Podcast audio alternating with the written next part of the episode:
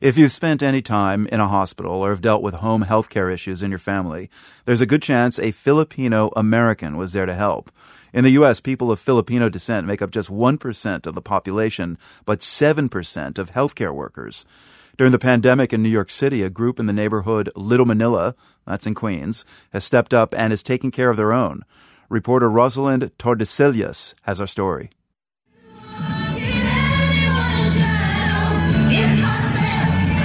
This is a sidewalk sing along from a tour through the Little Manila neighborhood in New York.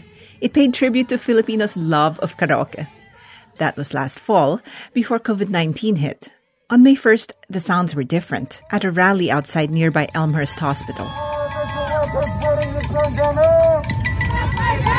Filipino community groups demanded protection for healthcare workers. In the New York area, nearly a quarter of adults of Filipino descent work in the field. That's not news to Jacqueline Reyes. Uh, you can't talk to any Filipino in, in New York who doesn't know a, a nurse or a healthcare worker. Reyes is not a nurse. She's an artist and was working on projects in Little Manila. Xenia Diente was her co-artist. Having nurses or healthcare people in your family or friends or networks, the stories, it's personal. So they collaborated with Little Manila restaurants to bring Pinoy food to healthcare facilities with lots of Filipinos. They joined forces with the National Alliance for Filipino Concerns, which has ties with nurses and doctors. Next, they raised money to pay for the food. The meals would be donated to workers. That's how the project, Meal to Heal, was born. We knew that even the people who work at the restaurants, who own these restaurants, are deeply tied to um, the healthcare workers. Healthcare is part of Little Manila's origin story. It goes back to the early 1900s when the U.S. recruited people from the Philippines, a colony then, to fill healthcare shortages across the country. Since the 60s, a lot of these workers settled here. Then came the grocery stores and restaurants. Normally, when the train doors open at the Woodside subway stop, you inhale the aroma of Filipino barbecue.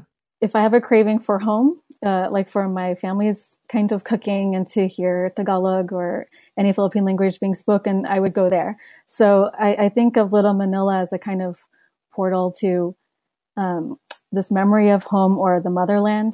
The community's ties to healthcare persist. It helped shape Xenia Diente's identity. Up until I was 12 years old, I didn't know that Filipino women could be anything but nurses.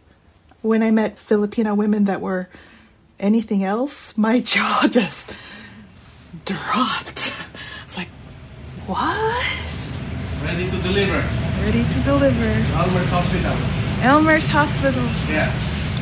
One of Meal to Heal's restaurants is called Amazing Grace.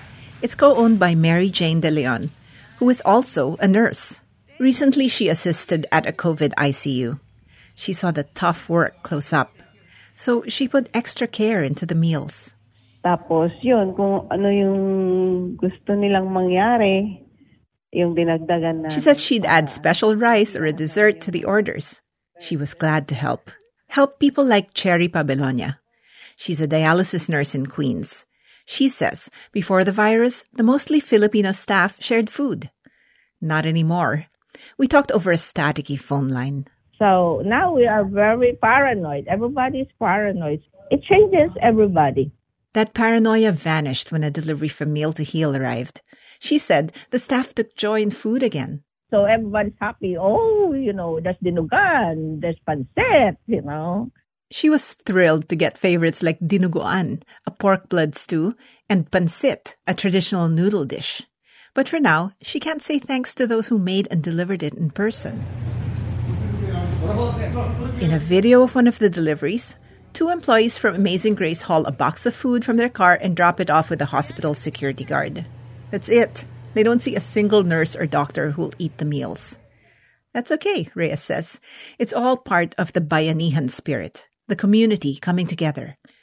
When Filipinos hear Bayanihan, many picture a classic scene from rural parts of the Philippines, when wooden thatched roof houses are moved to a new place. A huge task that takes extra hands if you had someone in a village who wanted to physically move their house, you would get your neighbors and your friends to actually carry your house to wherever you are moving to. In these times of isolation, Bayanihan brings your home to wherever you need it to be. For the world, Rosalind Tordesillas, New York City.